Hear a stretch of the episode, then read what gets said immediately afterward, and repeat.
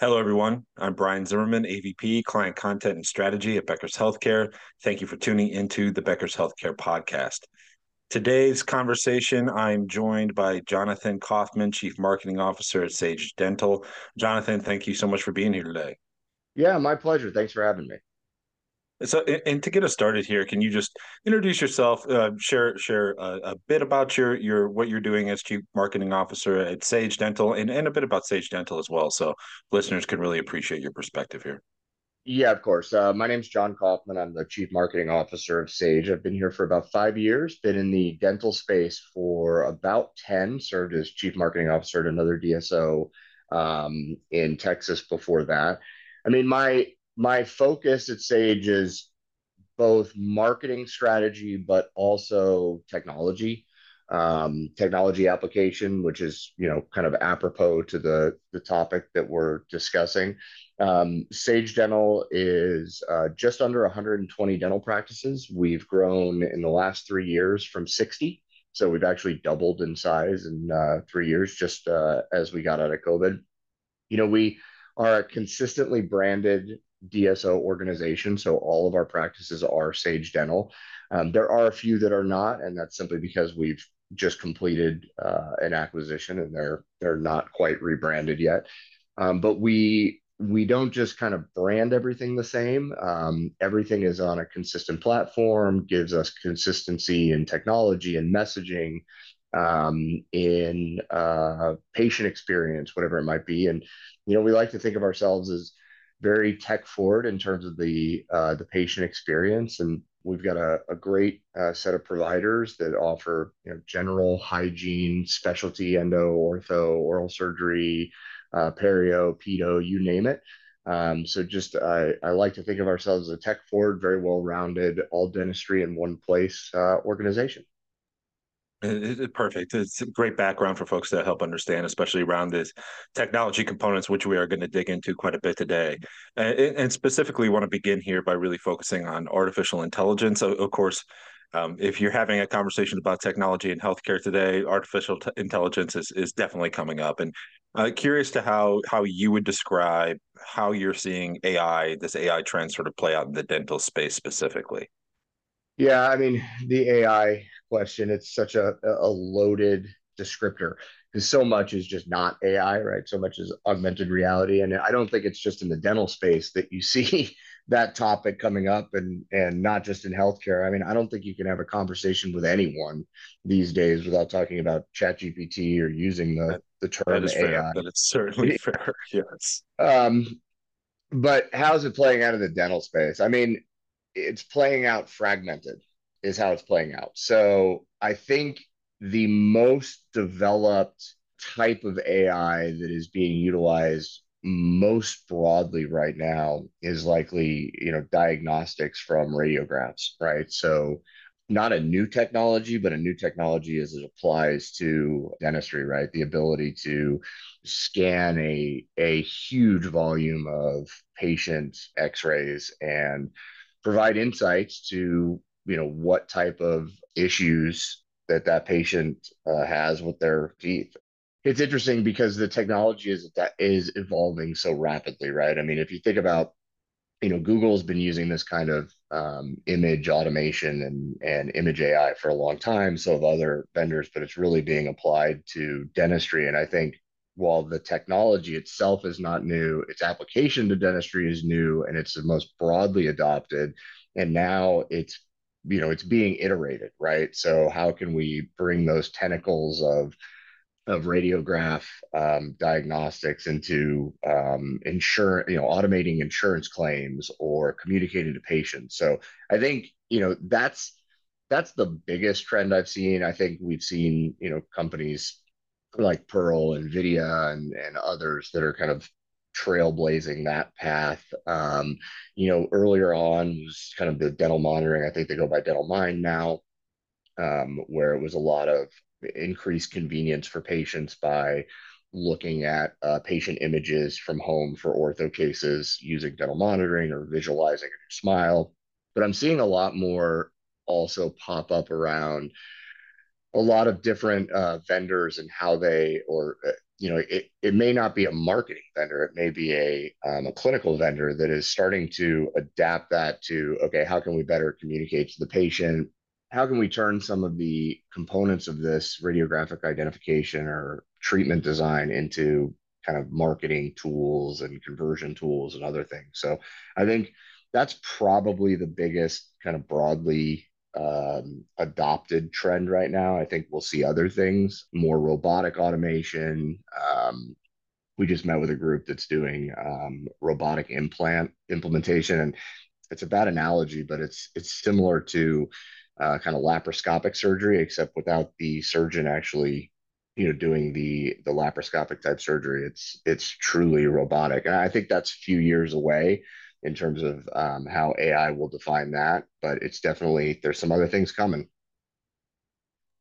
Yeah, certainly. And you really nailed down on sort of a lot of some of the ways that AI can change some of the clinical elements of dentistry. And it certainly alluded to also the way some of that is then going to trickle into or affect and be used in marketing. So I guess I want to ask you, what other opportunities or challenges are coming up around AI in the dental industry? And thinking here specifically about sort of that marketing component that you sort of alluded to in your last answer there, because of course there's a lot of talk broadly about how AI is going to transform many industries, and thinking about the marketing in the broadest sense, there's a lot of talk about how AI is going to transform marketing. So curious to hear your take on the opportunities and challenges in this space in terms of AI marketing in the dental industry, and anything else you want to highlight, any other challenges or opportunities you want to flag for listeners. Yeah, I mean, that's a big question, right? So I think the first part of it is challenges. I think the biggest challenge for its application in clinical is both the adoption from the providers, right? Getting a provider trained and comfortable with something that they've perhaps never used or had to rely on for many years. And I think the second part of the challenge is the fragmentation I kind of talked about earlier, right? There's a lot of fragmented tools. And in dentistry, I think many of your listeners will agree, you know, there's a lot of fragmented tools not in AI, right? A lot of our practice management systems, a lot of our supply systems, whatever it might be, right? There's a lot of fragmentation. You know, I think dentistry represents about 3% of the total healthcare market. So a lot of that investment in systems is done outside of the dental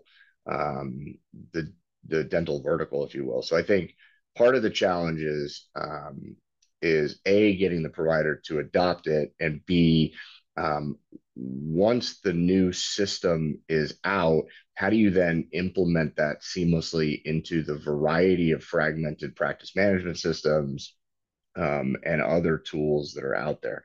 So I think that's probably right now the biggest hurdle. I think the kind of the tertiary hurdle around that is patients, right? How comfortable are patients with these types of technologies, leaning on these types of technologies? We've got several, you know, studies that we've looked at that show that, you know, patients expect it. Then we've got several that show that patients could care less, right? And so I think that there's the adoption phase, I think, is going to take a little bit more time from the patient side. So I think those are the big hurdles from a clinical side. Now, to your second question in terms of marketing, I'm going to stick to like dental specific marketing, because if I go outside of that realm, I'm going to, you know, be vomiting up the ChatGPTs and all these other kind of tools that are out there. I think a good example, though, is to use ChatGPT. So I think that for those people that have used ChatGPT or other types of tools, they'll note that, you know, if you write some sort of prose or email or whatever, right, and you give it a lot of bullet points and directions, and you input that into ChatGPT, it's going to output for you, you know, the tone, the content, the substance. It's just going to clean it up and make it sound better, and that's great. if you just say, you know, to ChatGPT without any context, write me an email, you know, as a response to this email I got from this person, you know, it may have all the information, but it doesn't have the context or, you know, the tone, and it can seem constructed, right? And I think that applies to where marketing is with AI right now in terms of the dental space, which is that you got to be really careful not to utilize some of these marketing tools as the complete solution set, but like the clinical side, as an augment to, you know, the original diagnosis, the original marketing plan or marketing message or whatever it is. I think that the innovations are going to come from, I think the greatest innovations for the marketing side using AI are going to come, again, focused on dental, are going to come from the use of these tool sets and how these tool sets can allow you to better communicate with your patient. So let's just use clinical diagnostics, right? If I've got 3 years of radiographs from a patient and that patient has consistently or we've seen consistent deterioration in, you know, part of their mouth or one of their teeth or whatever it might be, right? And they've just, you know, always kind of taken the insurance provided cleaning or whatever it might be, right? I think the evolution for marketing is going to be to have that so that you can utilize that in an automated fashion to communicate to the patient with education to say, look, you're kind of not wanting to do this, I'm making this up, but $1,000 crown, right, which you need. If you don't do that, right, based on the progression of the deterioration, you know, this is going to be an extraction and implant in 2 years, right? And so that's going to be a $5,000 expense. So, you know, it's going to be important that you address this and you address this now. And I think that we're nowhere near being able to do that with automation and sophistication yet, but I think that that's where things get exciting. I also think that things will get exciting just on the visual side, and they're already starting to a bit, where you can essentially say to your patient, you know, what smile do you want? What do you want this to look like, right? And they can visualize that, and that allows patients to actually say, oh, this is where I can be, and this is the treatment plan that will essentially get me to that place. So you know, and then there's other stuff in terms of, you know, patient communication as it relates to phone calls or chat, right? I mean, we've all spent the time, you know, whether, and not to, you know, say anything bad about AT&T, but we've all gone on the robocall with AT&T where, you know, we're going through the IVR system and listening to their automated voice. I think there's some exciting things coming in terms of actually human interaction or human-like interaction with phone calls and appointment setting and chat bots and things like that, that just allow you to do so much more within a healthcare sphere that's, you know, HIPAA compliant and PCI, all these things that you need with healthcare. And I think those are the exciting things. And of course, there's the other ones where, you know, you can ideate some creative messaging through ChatGPT, but that's kind of where I think there's some excitement and there's some innovation happening. And that is, by the way, a very long answer to your question. Well, it was a very big question, as you noted at the top, but I think you navigated deftly.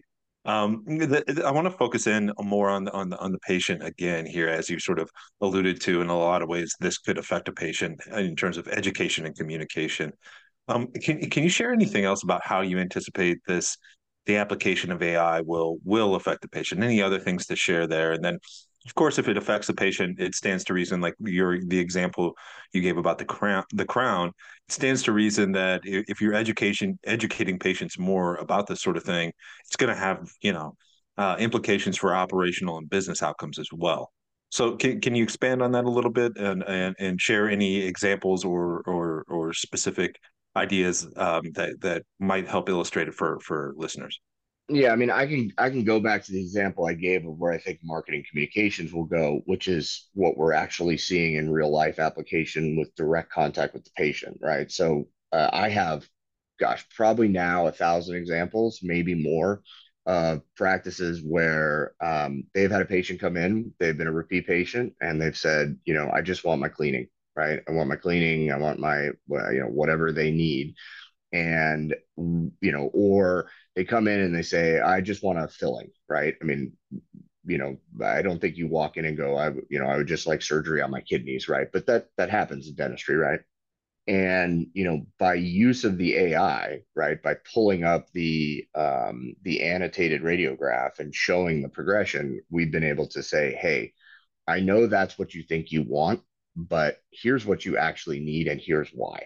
And let me show you exactly what this looks like. And hey, don't take my word for it, even though I hope you take my word for it. I'm a licensed clinician doing this a long time.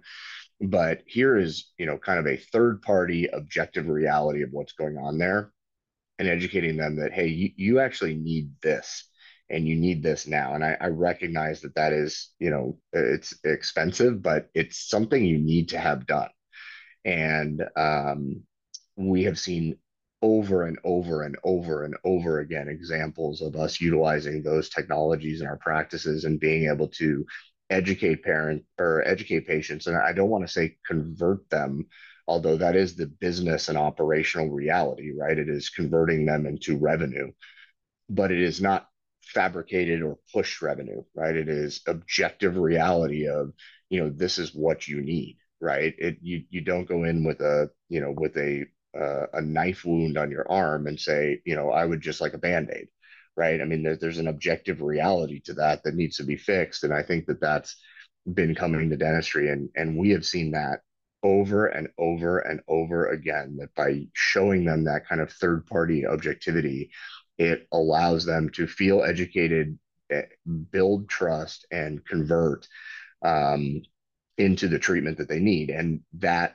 delivery of true patient care, right? Educated patient care does have a business and an operational impact, because at the end of the day, it does increase revenue. It does increase productivity. It does all these things that you do want out of a business, right? But that also are in the best interest of the patient. Yeah. And Jonathan, we've covered a good bit of ground, and you've talked a lot about what's the exciting stuff that's happening with AI in dentistry, and what could potentially be around the horizon that could, as you pointed out, benefit patients, benefit dental organizations. Thinking about the next 5 to 10 years here, is there anything else that excites you that you want to note for listeners, or if there is there anything you want to revisit, re-emphasize for folks as we come to a close here in a bit? I think the biggest thing that I can say is that things are changing so rapidly every day that predicting where we're going to be in 5 to 10 years is almost impossible. And I'll give you an example. We are working on a project with another group and vendor, and we did a demo of it about 6 months ago. And it's an AI-based product, and it was incredible. When we saw it, the work we had done, that others had done, it was like, wow, this is incredible. And I just had a meeting earlier this week with the same group on the same exact product, and we were kind of laughing because the new version is so much better than the one we thought was amazing 6 months ago. And what was most hilarious about that is that everything we used to create the new version wasn't even invented or available 6 months ago when we created the old version. And so that gives you a sense of how rapidly things are changing. So I can't predict for you the next 3 weeks, let alone the next 5 to 10 years. I really have no idea where, I mean, you can think up 1,000 use cases for where AI could go, but you've got to have somebody that is going to implement it and operationalize it in a way that works with a variety of different fragmented systems and practices. And you've got to, do that in a way where it's not too early for patient adoption, right? That the patient is ready for that type of stair step. And, you know, I think this is an incredible time. I think the word AI just generally gets way too overused, right? AI is a really specific thing, and everything's kind of been categorized into this AI bucket. And in reality, a lot of it is just a, you know, kind of a language model and some augmented reality or some robotic process automation. But I think true AI and what can be done with that in the next 5 to 10 years is just, I couldn't even forecast it for you if I tried. Yeah, no, I mean, it's a great point. I think if I think back to maybe some conversations I might have had about AI or technology, I guess, in any space, in that like maybe 2 weeks prior to the launch of ChatGPT or like the big embrace, like those whole conversations are kind of like completely changed after that moment. So who knows what could happen in the next few weeks? Something could come out that completely changes the game. I think, to your point, having some humility when we get into forecasting conversations is necessary. I totally agree. Yeah. Well, Jonathan, it's been a real treat to have you on and talk through this with you today. Any closing thoughts, any final words you want to share with our listeners before we sign off? No, I mean, I think the biggest thing is don't be afraid to dip your toe in the water, right? Even if it is start with ChatGPT, because this is not going away, right? This is not an 8-track tape that's going to revolutionize the world, right? This is the iPhone, this is the internet, these are these things that if you don't embrace them, you will be left behind in the dust by a long shot. I can tell you that our senior leaders are all taking, advanced classes, provided by the Harvards and the Penns and the Stanfords of the world in AI. They offer these kind of 3-month classes just so that we're not, we're not going to be the ones developing the AI, right? But we have to know and understand what this is and dip the toe in the water and really be pursuing it, because I think if you don't, you're going to be simply left behind. Yeah, you don't want to be caught flat-footed when the next thing really comes out that's changing. You want to have some sort of ability around this stuff and knowledge so you can adopt it, right? Yeah, this is not a fad. Yeah, right. It's not a fad. Well, Jonathan, once again, thank you so much for coming on the podcast. My pleasure. Thanks so much for having me, Brian. Yep. And also want to, of course, thank our podcast sponsor, Sage Dental. You can tune into more podcasts from Becker's Healthcare by visiting our podcast page at beckerspodcasts.com.